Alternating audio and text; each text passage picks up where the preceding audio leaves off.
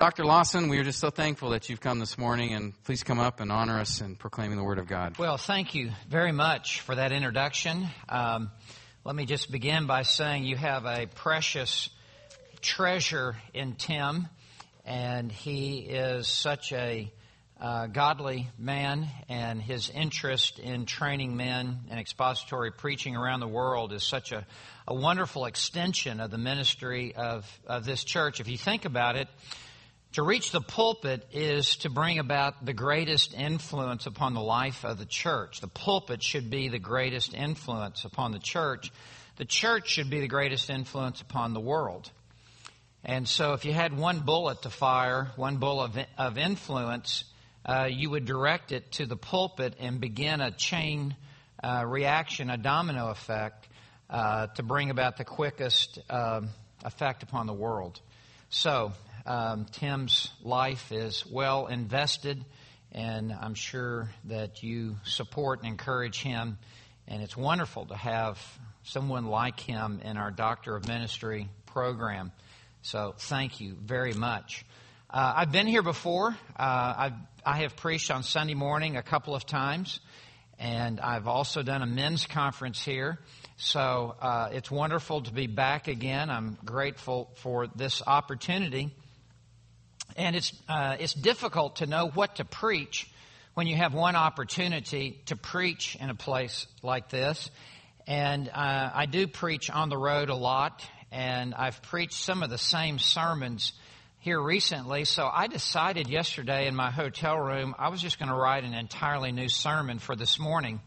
So I'm breaking every ministry rule there is um, Spurgeon said, never preach anything old at home and never preach anything new on the road. So I, I have that uh, flip flop. This is either a great idea or a very bad idea, one of the two. So um, just uh, pretend like you are getting a lot out of this, and I'll be encouraged. Uh, but I know you will because it's it's the Word of God. So I want you to take your Bible and turn with me to the book of Philippians, Philippians chapter 3. And in our time together this morning, there are uh, verses here, uh, five verses specifically, to which I want to draw our attention today. Philippians chapter 3. I want to begin reading in verse 10, and I will read through verse 14, and as God gives time today, we, we will look at these verses. Philippians chapter 3, I want to begin reading in verse 10. The title of this message is Living for Christ. That I may know Him and the power of His resurrection and the fellowship of His sufferings, being conformed to His death, in order that I may attain to the resurrection from the dead. Not that I have already obtained it or have already become perfect, but I press on so that I may lay hold of that for which also I was laid hold of by Christ Jesus. Brethren, I do not regard myself as having laid hold of it yet. But one thing I do, forgetting what lies behind and reaching forward to what lies ahead, I press on toward the goal for the prize of the upward call of God in Christ Jesus. The greatest life that anyone can possibly live is the life of following Christ. To live for Christ is to truly live. To, to live for Christ is to live life to the fullness. But to fail to live for Christ is to merely exist. To fail to live for Christ is to live a, an empty, hollow, meaningless existence. Either we live for Christ or we do not even live at all. We just merely subsist. The Christian life is Christ. Uh, everything is about Jesus Christ. That's why we're called Christians. That's why our life is called the Christian life. It's, it's all about Christ. Everything begins and ends with, with Christ. The Christian life is believing in Christ. It's trusting Christ. It's following Christ. It's adoring Christ and worshiping Christ and loving Christ. Uh, the Christian life is obeying Christ, serving Christ, uh, bearing witness of Christ, testifying of Christ, honoring Christ, glorifying Christ. The Alpha and the Omega of the Christian life is Jesus Christ. He is the sum and the substance of our entire life. And that is specifically what Paul says to us in these verses. Uh, this is really his spiritual autobiography. Uh, this is Paul telling us uh, his testimony and about his life in Christ. In the last church that I pastored, whenever someone wanted to join the church, we as the elders required that they would write out their testimony. And any testimony has three parts. We had them write out your life before you became a Christian, then tell us about how you became a Christian, but we also added, tell us about your life since becoming a Christian. And that is what Paul is doing in these verses. Uh, he, in chapter 3, is breaking out his testimony in these same three major headings. In verses 4 through 6, he tells us all about his life before he became a Christian. These were his BC days, before Christ. And he says in, in, in verses 4 and following that, that he was circumcised the eighth day. He was of the tribe of Benjamin, a Hebrew of Hebrews, a Pharisee, a persecutor of the church, and blameless, righteous according to the law. That was everything he once trusted in. As Paul was entrapped in the dead religion of apostate Judaism at this time. And then in verses 7 through 9, he moves to give us his testimony of how he came to faith in Jesus Christ. Now, the story itself is in Acts chapter 9.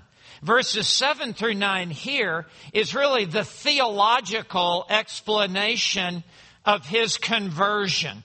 And it is a wonderful statement of his conversion to Christ. But beginning in verse 10 and extending through verse 14 is this final part of his Christian testimony. It is his life since becoming a Christian. And by way of introduction, I want you to think about your life. Uh, I, I, want you to think about these three major headings. Uh, can you remember what your life was like before you were converted to Jesus Christ? Uh, can you remember how lost you were? Can you remember how perishing you were? Can, can you remember how you too were entrapped in a, in a works righteousness? Or you too were a part of the world system? And then can you remember when you came to faith in Christ? Uh, can you remember the circumstances? Can you remember where you were and what happened and who brought the gospel to you and what was beginning to, to process in your mind? Can you remember the conviction of the Holy Spirit of God and how you came to that, to that, that line in the sand and how you took that step of faith and you entered through the narrow gate? Can you remember that? And now, your life since becoming a Christian. What, what a dramatic change. In fact, if Jesus hasn't changed your life, you haven't met Jesus. And because Jesus is too powerful, too dynamic, too full of grace for anyone to meet the Lord Jesus Christ and for their life to not be dramatically and radically transformed. Today, we want to hear Paul's, the end of Paul's testimony. We want to hear what he has to say about his life since conversion. Now that he is a believer in Jesus Christ. Now that he is a Christian. And as we look at verses 10 through 14 and process what he has to say, I want to say this. This needs to be your testimony as well. You need to be able to vicariously put yourself into verses 10 through 14 and, and this needs to be what would be written of your life also. This needs to be what is going on in your life today. In fact, as we look at verses 10 through 14, nothing could be more relevant. Nothing could be more practical. Nothing could address your Christian life exactly where you find yourself on this Lord's Day. So, I want us to look at this new life that Paul had in Christ as he went from being a, a, persecutor of the church and someone who was trying to earn favor with God till now here he is a true believer in Jesus Christ. So I want you to note several things about this new life that Paul has in Christ and the first thing that I want you to note is a new passion.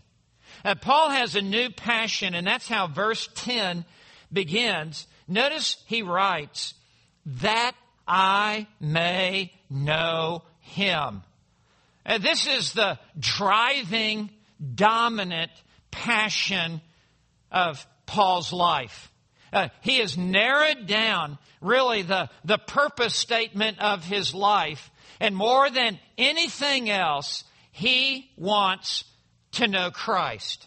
Now, he's already told us about coming to know Christ in verse 8. You'll notice previous, he said, I count all things to be loss in view of the surpassing value of knowing Christ. And there, Paul, when he talks about when he came to faith in Christ, he, he's using mathematical accounting terms, and he sees his life really as a, as a T, uh, a T spread where there's uh, assets and liabilities. And at one point in his life, he listed the liability, the assets of his life, and it's everything in verses 5 and 6. This is everything that he once had going for him. He added it all up, and this is what he was proud of, and this is what he was trusting in to commend him before God. Uh, he was circumcised the eighth day, nation of Israel, tribe of Benjamin, Hebrew of Hebrews, it's the law of Pharisee, uh, zeal, persecutor, righteousness, blameless. That was everything that was on the asset side, the profit side of his P&L spiritual statement. And then that day on the Damascus Road, he had letters in hand to go apprehend the Christians. And while he was on that road, Jesus Christ suddenly appeared to him and knocked him off his high horse. And in that one very moment, he came to know Jesus Christ as his Lord and Savior. And in that defining moment, everything that was on the profit's side of his life, everything he once valued, everything that was of importance to Paul, he immediately transferred it over to the liability side, and those were all liabilities. And there is only one journal entry that is entered on the profit's side, and it is Jesus Christ. And in Christ, all of the treasures and all of the, the riches of the saving grace of God were instantly credited to his account. And God deposited the righteousness of Christ and the fullness of his saving grace. And in that moment, Paul came to know the living Christ. Not just know about Christ, but to actually know Christ, which means to enter into a saving relationship with Christ. Listen, I, I know, I know about a lot of men I've written biographies about. Uh, I, I know about Martin Luther. I know about John Calvin. I know about Jonathan Edwards and George Whitefield and Charles Haddon Spurgeon and Martyn Lloyd-Jones and William Tyndale. I don't know them. I just know about them. You can only know someone who is living, who is alive, that you have encountered, that you have experienced. And that is what Paul is saying to us that he has come to know Jesus Christ, who is the living Savior of heaven and earth. Now, in verse 10, he says that I may know him. And we would say, no, wait a minute, Paul. You just told us in verse 8, you already know him. So why would you say now your new passion is that you would know him whom you already know? And the answer to that is what Paul is saying in verse, in verse 10 is the recognition when I was on that Damascus road, I was only beginning to know him. But that is only like putting one little toe into the Pacific Ocean. There is so much more to, to dive into to know the Lord Jesus Christ. And what he is saying in verse 10, it's not enough just that I started to know him on the Damascus Road. Oh, I want to know him more. I, I want to know him more deeply. I want to know him more personally. I, I want to know Christ more intimately. He wants to, as 2 Peter 3.18 says, he wants to grow in the grace and knowledge of the Lord Jesus Christ. That's his testimony to us, and, and that must be every one of our testimony here today. You see, it's not enough that you know Christ. You must know him more. You must grow in your Christian life. You must mature and develop in your love for Christ. In Ephesians 4 and verse 13, Paul writes, Until we attain to the knowledge of God to a mature man. He tells us spiritual maturity is attaining a fuller, deeper, richer knowledge of Christ. Now, when he says knowledge of Christ, he's talking about an experiential knowledge, uh, not just head knowledge and facts and, and figures, but a knowledge of Christ down in his heart and, and down in his soul. That's what Paul desires. And that is the new passion in his life. And what a change. Because earlier, his whole life was devoted to snuffing out the name of Christ, to, to so persecute the church that no one would ever hear of the name of Christ.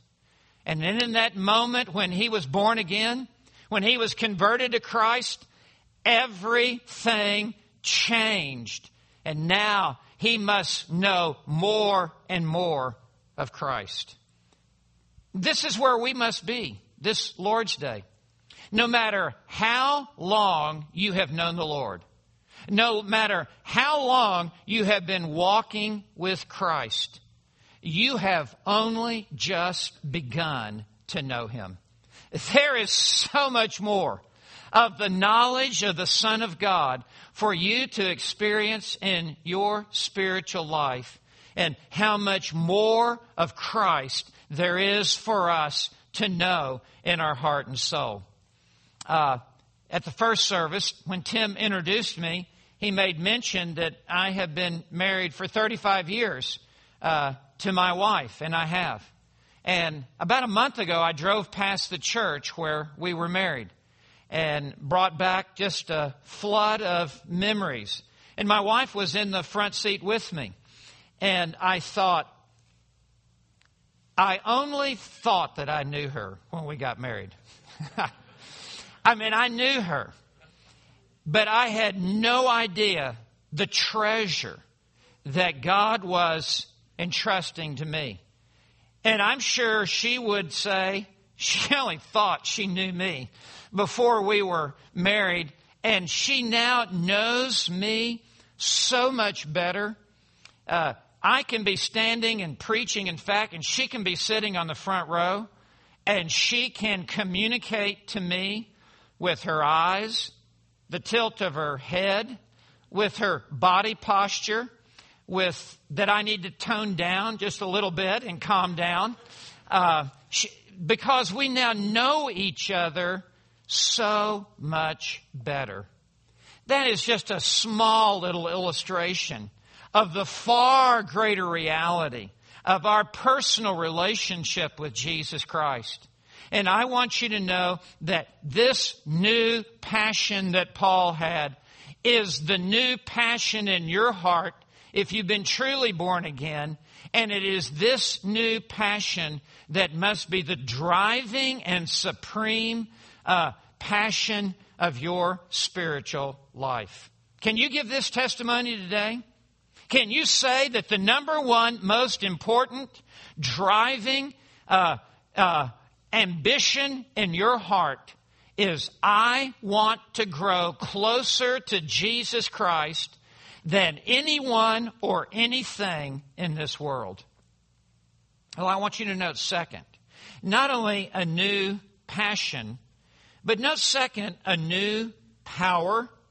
Paul also wants to know not just Christ, but he also wants to know, verse 10 says, and the power of his resurrection. That word and is very important because it's not just enough that we know Christ. Paul also wants to know the power of his resurrection.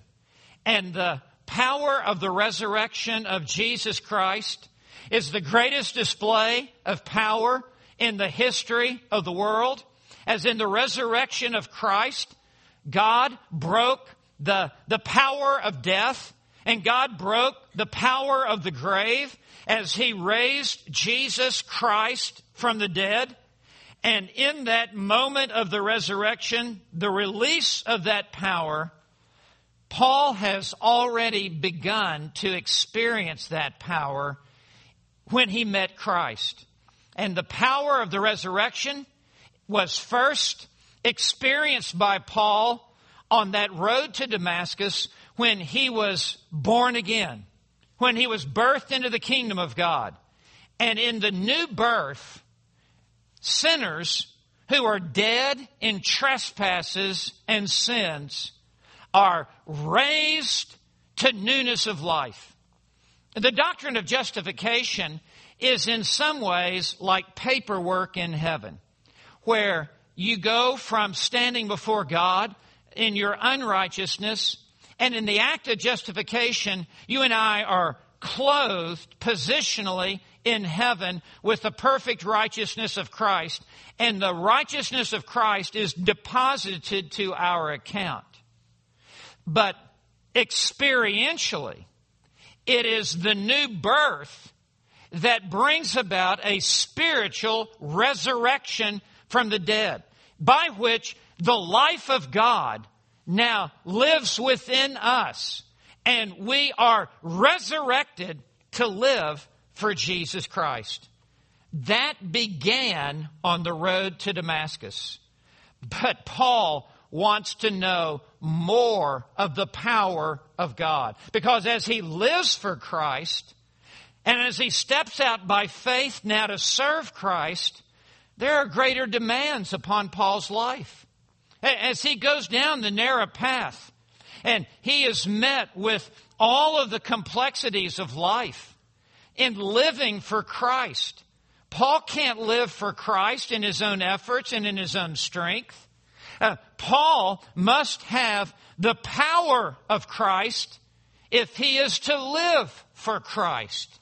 So that is why he says now in verse 10 that I may know him and the power of the resurrection. And it is by the supernatural power of the resurrection of Jesus Christ that Paul is sustained as he lives his Christian life. And the same must be true for you and me. You and I cannot live the Christian life in our own strength. There's only been one person to live the Christian life perfectly, and that is Jesus Christ. And we must have the power of Christ if we are to live for Christ.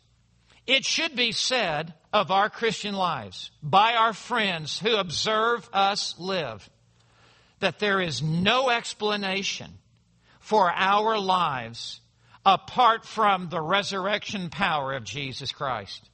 As people look on at our lives, they, they should be able to say, there is no way he can live like this. There is no way she can live like this because it is beyond explanation except for the power of the resurrection of Jesus Christ. So, what challenges are you facing in your life today? What are the obstacles? What are the difficulties? What are the demands that are, that are being placed upon you? Well, in your own strength, there is no way that you can live victoriously. In your own strength, there is no way that you can live so as to glorify God and honor Him if you are simply generating your own strength to live the Christian life. You and I will fall flat on our face every single time.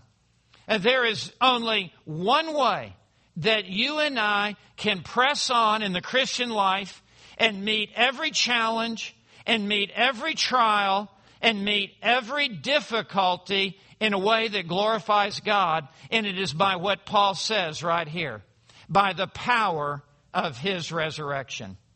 You and I desperately need to know the power of the resurrection of Jesus Christ on an ongoing, moment by moment basis.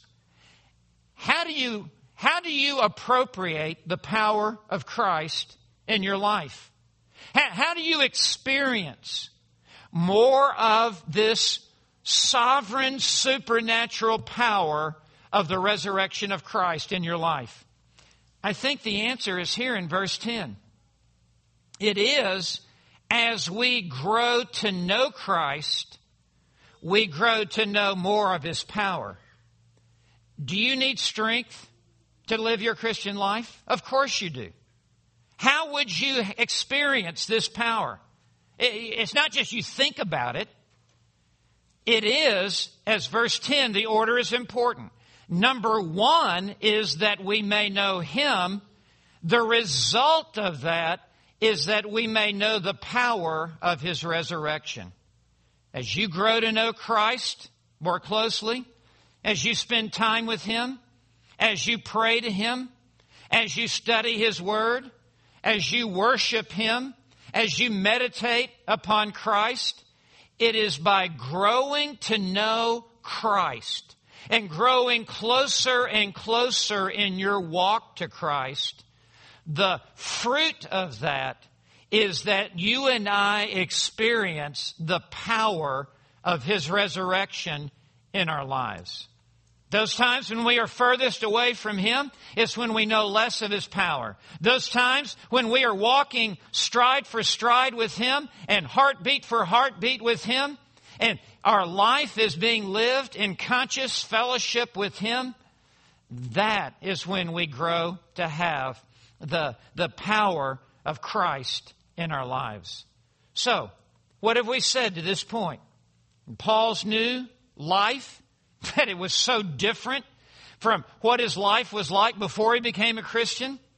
He has a new passion that I may know him. He has a new power the power of his resurrection. And now there's a third thing that he mentions here in verse 10, and it is a new persecution. Uh, this too is a part of the package deal. For verse 10, he goes on to say, and the fellowship of his sufferings being conformed to his death. Again, the word and is very important. Well, what we need to understand in verse 10 it's not a multiple choice. It's not we get to pick the first and the second and no thank you on the third. Uh, verse 10 is not a buffet line that we go through and we say, you know, I would like to know Christ better and I would also like to have his power, uh, but no thank you on the fellowship of his sufferings. Uh, this word and, it's twice, used twice in verse 10 bring together all three aspects of verse 3 like links in one chain. These are forged together and cannot be separated. And so it inevitably leads from one to the next to the next. The more I know Christ, the more I know the power of His resurrection, which means I live in such a, a, a, a dynamic way for Christ, this inevitably leads to the fellowship of His sufferings. Because I, I stand out in the world now as I grow to know Christ and, and this supernatural power. And now I'm advanced to the front lines of, of spiritual warfare. And now my, my flag is flying high for the Lord Jesus Christ. And because now my testimony for Christ is so empowered by this resurrection power, I'm going to be facing difficulty in this world. I'm going to be facing opposition. I mean, it's just part and parcel of the Christian life. And Paul, in fact, as he writes this, Paul is imprisoned in Rome. He, he is chained to Roman soldiers 24 hours a day, seven days a week, as Paul writes this. And as Paul is suffering for his faith in Jesus Christ, there is a fellowship that he has with Christ in his sufferings that is far deeper than when everything is just going simple and, and easy in his Christian life. Uh, we must admit that for the last many years, we've had kind of a free pass here in the United States on being a Christian. In fact, being a Christian has almost been a popular thing to be. But now the tide is so changing and turning. We have stepped into a brand new era here in our culture and in our nation. And we will soon be knowing what this is about the fellowship of his sufferings, but it is a part of being conformed to his death. And so let us stand up, speak up, speak out. Let us give witness for Christ.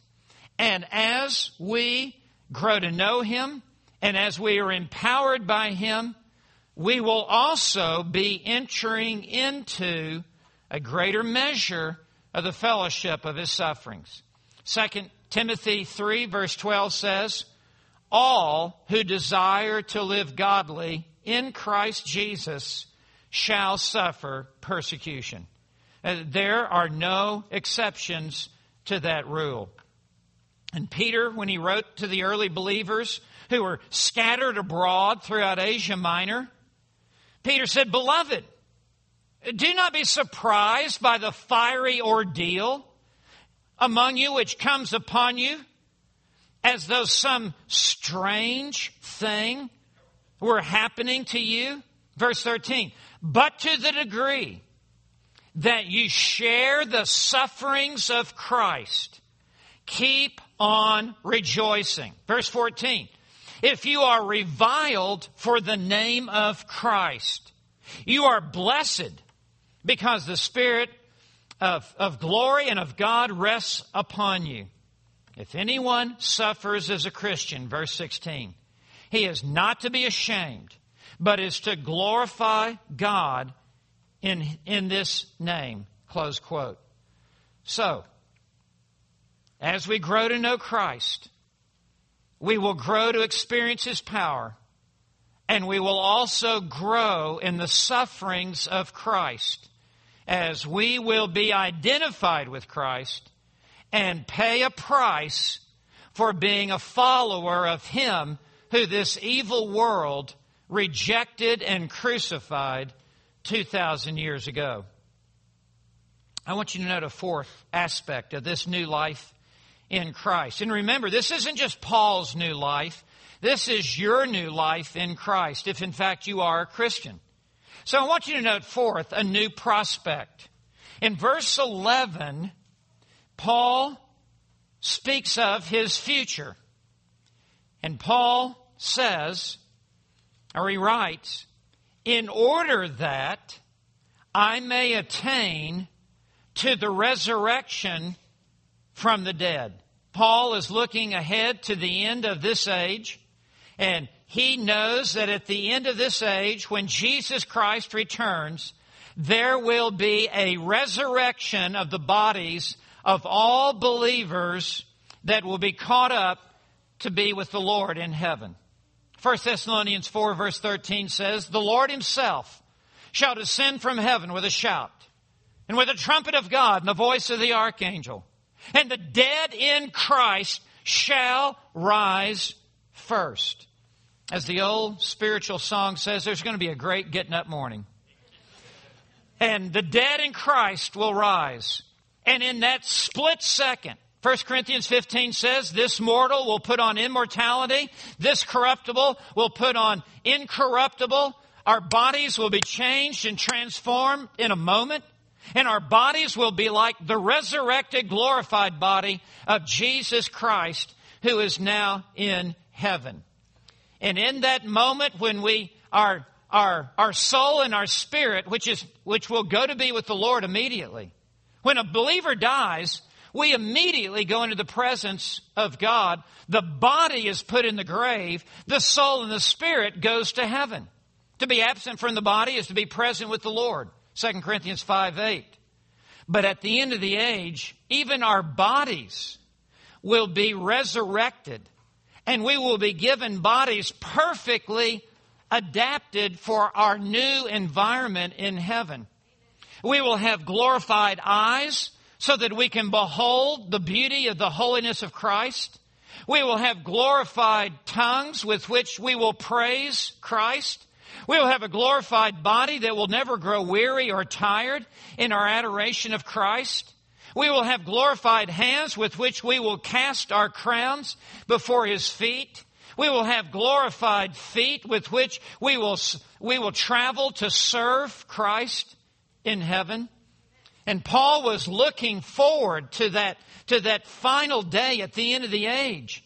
And it gave him hope. It gave him strength as he was being uh, uh, opposed and persecuted in this life he knows that God will have the final word at the end of the age and that his own body will be raised incorruptible to stand before the Lord. Listen, you can push yourself in this life and go full tilt in living for Christ because he will give you a new body at the end of the age. And no matter what demands are being placed upon you right now as you serve the Lord, it doesn't matter. Our outer man is perishing, but our inner man is being renewed day by day. And at the end of the age, even our outer man will be given an indestructible, glorified, resurrected Christ. Yeah, amen to that. Thank you.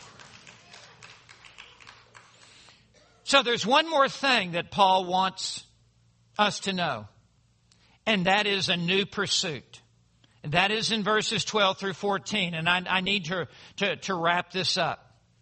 But beginning in verse 12, Paul tells us that he now is involved in a race, and he will use athletic metaphors. That he is running full speed in the pursuit of the knowledge of Christ and in Christ's likeness. So let's look now, beginning in verse 12. He says, Not that I have already obtained it. And the it goes back to the beginning of verse 10, and it refers to the full knowledge of Christ. He means, yes, I know him, and I am growing to know him more and more, but I have not yet obtained the full knowledge of Christ. And so he is aware that there is still so much more of Christ to know. And then he says in verse 12, or have already become perfect. And that refers to Christ likeness, perfect Christ likeness. And though Paul has been a Christian now for many years, though he has served the Lord, though he has been an author of Scripture, though the resurrected Christ even appeared to him on the road to Damascus, nevertheless, Paul has not yet arrived. And he knows that. And he cannot be complacent in his Christian life. Uh, he cannot allow himself to be plateaued. And so he says, Not that I have already obtained it or have already become perfect, but I press on. And this word press on is drawn from the, the athletic arena of the day. It is drawn from the vast stadiums of the Roman Empire and the Roman Colosseum and the, the, the Colosseum on the Isthmian Way just outside of Corinth.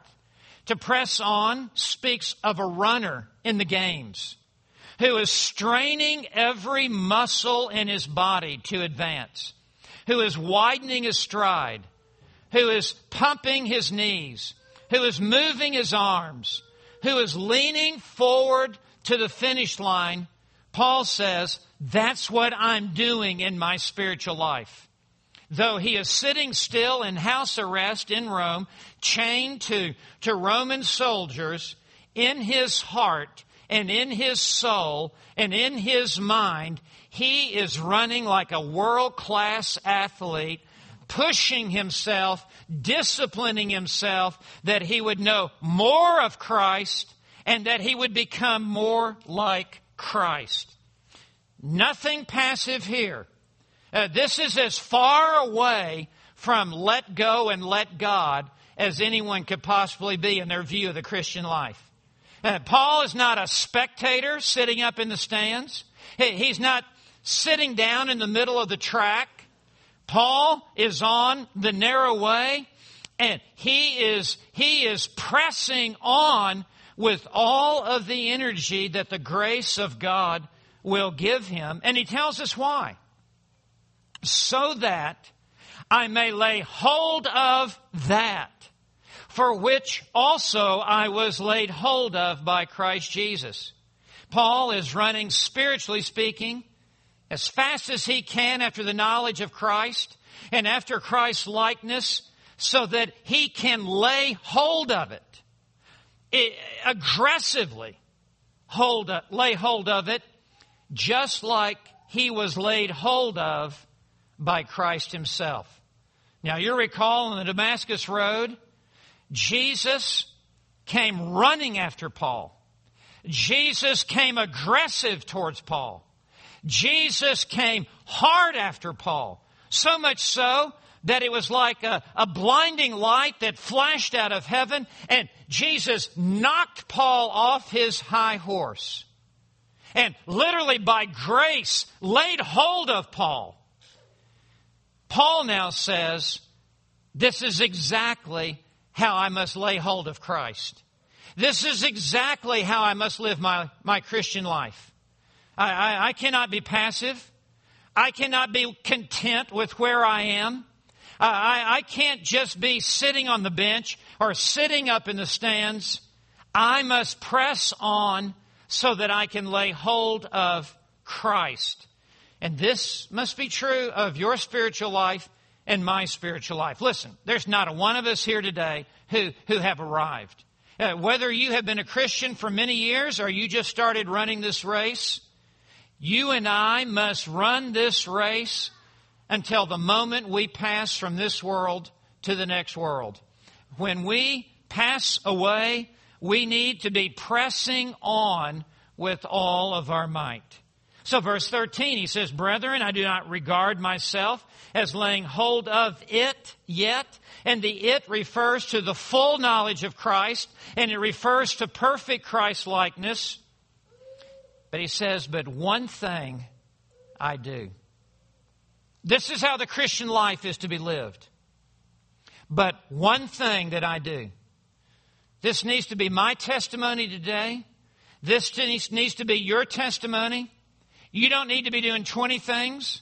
You don't need to be doing 10 things. You need to be doing one thing and one thing only. You need to have blinders on. You need to have a myopic focus. You need to narrow it down to one thing that is supreme, and this one thing is that I might grow to know Christ more fully, and that I might become more like Christ in the way that I am living my life. And everything else that's going on in your life will be the overflow of this one thing. If you're doing 20 things, you're doing nothing. If you do one thing, you'll be able to do 20 things. Because as you do this one thing, you will be empowered by Christ to do everything else that's going on in your life. The main thing is to keep the main thing the main thing, right? Well, here's the main thing. Here is job number one. This is first base. If you run to second or third base, you're out if you miss first base. Seek first the kingdom of God and his righteousness, and all these other things will be added unto you. This one thing I do. The, the words I do are not in the original text. Literally, when Paul wrote this, he said, but one thing. He is so emphatic, he doesn't even finish his sentence. It's a, a, a staccato w- way of communicating. One thing. Forgetting what lies behind. Uh, no runner can run and win the prize if he's running by looking backwards over his shoulder. You have to be looking forward. You have to be looking at the finish line where Jesus Christ is standing at the finish line. We must be, Hebrews 12, 2, looking unto Jesus, who is the author and perfecter of faith. What would Paul be tempted to look back at? Well, it's what we see in verses 5 and 6. His old life before he became a believer.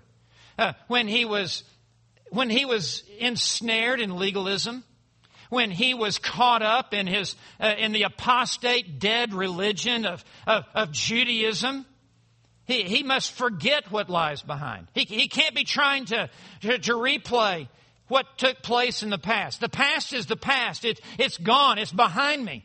Paul can't be looking backwards and running forward at the same time. And there's a message for us here today as well. Because among us here today, each one of us has some type of failure in our past. But we cannot be tied down to past failure. It is behind us. It is over. The grace of God has buried it. We must now press on and live for the Lord Jesus Christ. He says, in reaching forward to what lies ahead.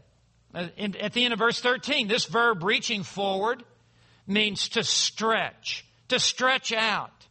Figuratively, it was of a, of a runner who was straining every muscle to reach the finish line in an all out effort.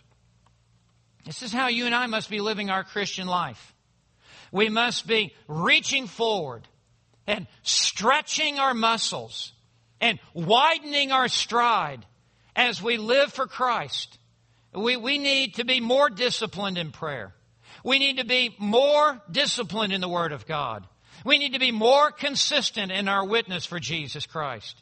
Uh, we need to be meditating even more on Jesus Christ throughout the day.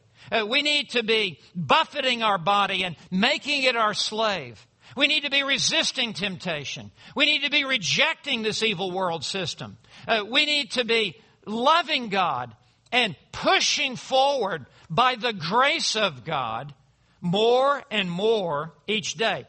That's Paul's testimony to us. And it is intended to motivate us and rally us to that end. Listen, you may retire from work you're never going to retire from the Christian life. You're never going to retire from running this race. As long as you are breathing on this earth, you are in this race. And you need to be moving out. And you need to be being used by God as you grow to know His Son. He concludes in verse 14, and then I finish. He says it again I press on he underscores this athletic analogy and he wants to reinforce for our thinking the maximum effort that is needed and the energy of the power of the resurrection of the Lord Jesus Christ. I mean, how is Paul running this race? It is by the power of the resurrection of Christ in verse 10. That is how he is able to press on. That is how he is able to, to reach forward. That is how he is able to, to advance. It is by the power of the resurrection of Christ. And how would he have this power? It is by growing to know Christ himself. And so, in verse 14, and we conclude, I press on toward the goal. What's the goal? The fullness of the knowledge of Christ, the fullness of Christ's likeness. To have any other goal is a wrong goal. Listen, you can run fast, but if you're running at the wrong goal, that doesn't do you any good. You're just running faster and faster away from where you need to be. You must have the right goal that is before you. And Paul, for Paul, the goal of his Christian life was to grow in the grace and knowledge of Christ, and it was to become more and more like Christ. So he says, I press on toward the goal for the prize. The prize is the eternal reward that is given at the end of the race for those who have run the race well for those who have given themselves to the pursuit of the knowledge of Christ. There is a prize and there is an eternal reward that will be given at the last day when you cross the finish line. For the prize of the upward call of God in Christ Jesus. What is this upward call? It is the day God calls you home. It is the day when He calls your name and you leave this world through the portals of death or at the time of the return of the Lord Jesus Christ, it is an upward call that will summons you and even subpoena you to appear before the throne of grace in heaven. So Paul's entire life is absorbed in running this race that he might know Jesus Christ more fully and that he might experience more of the power of the resurrection in his life. And yes, he will suffer persecution, and yes, he will suffer tribulation. But Paul, for Paul, that's just a part of the process. And he will press on to the end. So, let me bring this to close. Where are you today? What's going on in your Christian life? Where, how would you describe where you are right now? Are you running like Paul ran? Are you moving out? Do you have this goal in front of you? Is it possible you have slowed down? Is it possible you've become distracted? Is it possible that you're not doing one thing? that you've been pulled aside for different emergencies or difficulties or challenges? Have they distracted you from this one thing? Where are you? Are you on the track? Are you running the race? Or could it be that you've sat down? Could it be you're sitting on the bench? Could it be that you're a spectator in the stadium? Or can you honestly say before God, I, I am on the track, I am pressing on, I am forgetting what lies behind, I am reaching forward to what lies ahead? There is a forward tilt to your spiritual life, and that you are all in in growing to know Jesus Christ in your heart of heart. So, where are you today? And if you need to get back in the race, if you need to, to apply yourself more fully like Paul did, then may God use this message, these verses, uh, to be something of a wake up call, to, to get you back going in the direction where you need to be. And as God has you here today, it is obvious by divine providence that God wants everyone in this house today to hear these verses and that these verses would be a motivating force, an inspiring set of verses that would light a fire under each and every one. As I look around, I see some older citizens. May none of us, and I'm now in that category myself, may none of us just be cruising to glory. May none of us, as we approach the finish line, just be shuffling to the finish line. And for those of you on the other end of the spectrum who are young, you've got your whole race in front of you. Don't think you've arrived. Don't think that where you presently are in your spiritual life is where it needs to remain. You've got the rest of your life to live for the Lord Jesus Christ. Go full tilt in living for Christ. Go all out. Be all in for living for Christ. And if you've never believed upon the Lord Jesus Christ, uh, we've been talking about the Christian life, but there's only one way to enter the Christian life. Could it be that you would, as you find yourself here today, that you've never entered the race to begin with? Could it be that you are in church, but you are not yet in Christ? Uh, could it be that you profess Christ, but in reality you do not possess Christ? Uh, could it be that you have not yet come to know Jesus Christ? in a saving way for the very first time. If that is true of your life, then I urge you today, this very moment, to call upon the name of the Lord, to confess your sin, to turn away from the world, to turn to Jesus Christ, to put your trust in Christ alone. He is a mighty Savior, and He will save unto the uttermost all who come to him by faith. Commit your life to Christ. Come to Christ by faith. Take the step of faith. Entrust all that you are to Jesus Christ, and he will receive you. He loves to gather in lost sinners. He's a physician who has come not for those who are well, but for those who are sick. Tell him how sick you are. Tell him how sinful you are. He has not come for good people. If you try to tell him how good you are, he'll walk away. He has come for those who are sick in their sin and in dire need of his grace. Him who comes unto me, I will in no wise cast out, he says. He will gather you in as a mother hen would gather in her chicks. So come to Christ. Believe upon Christ, and he will receive you into his arms of forgiving grace.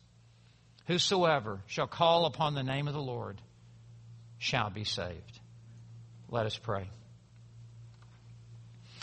Our Father in heaven, how we thank you for the example of the Apostle Paul, who lived his Christian life in such a way that your grace was obviously at work in his life.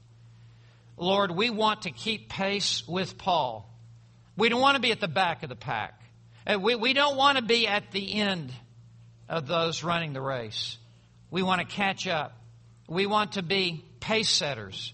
We, we want to be those who are pushing ahead to be out ahead. And so, Lord, use this message today to speak to our lives and to challenge us and to inspire us, maybe convict us of where we need to be in our Christian life. Father, we pray this in Jesus' name. Amen.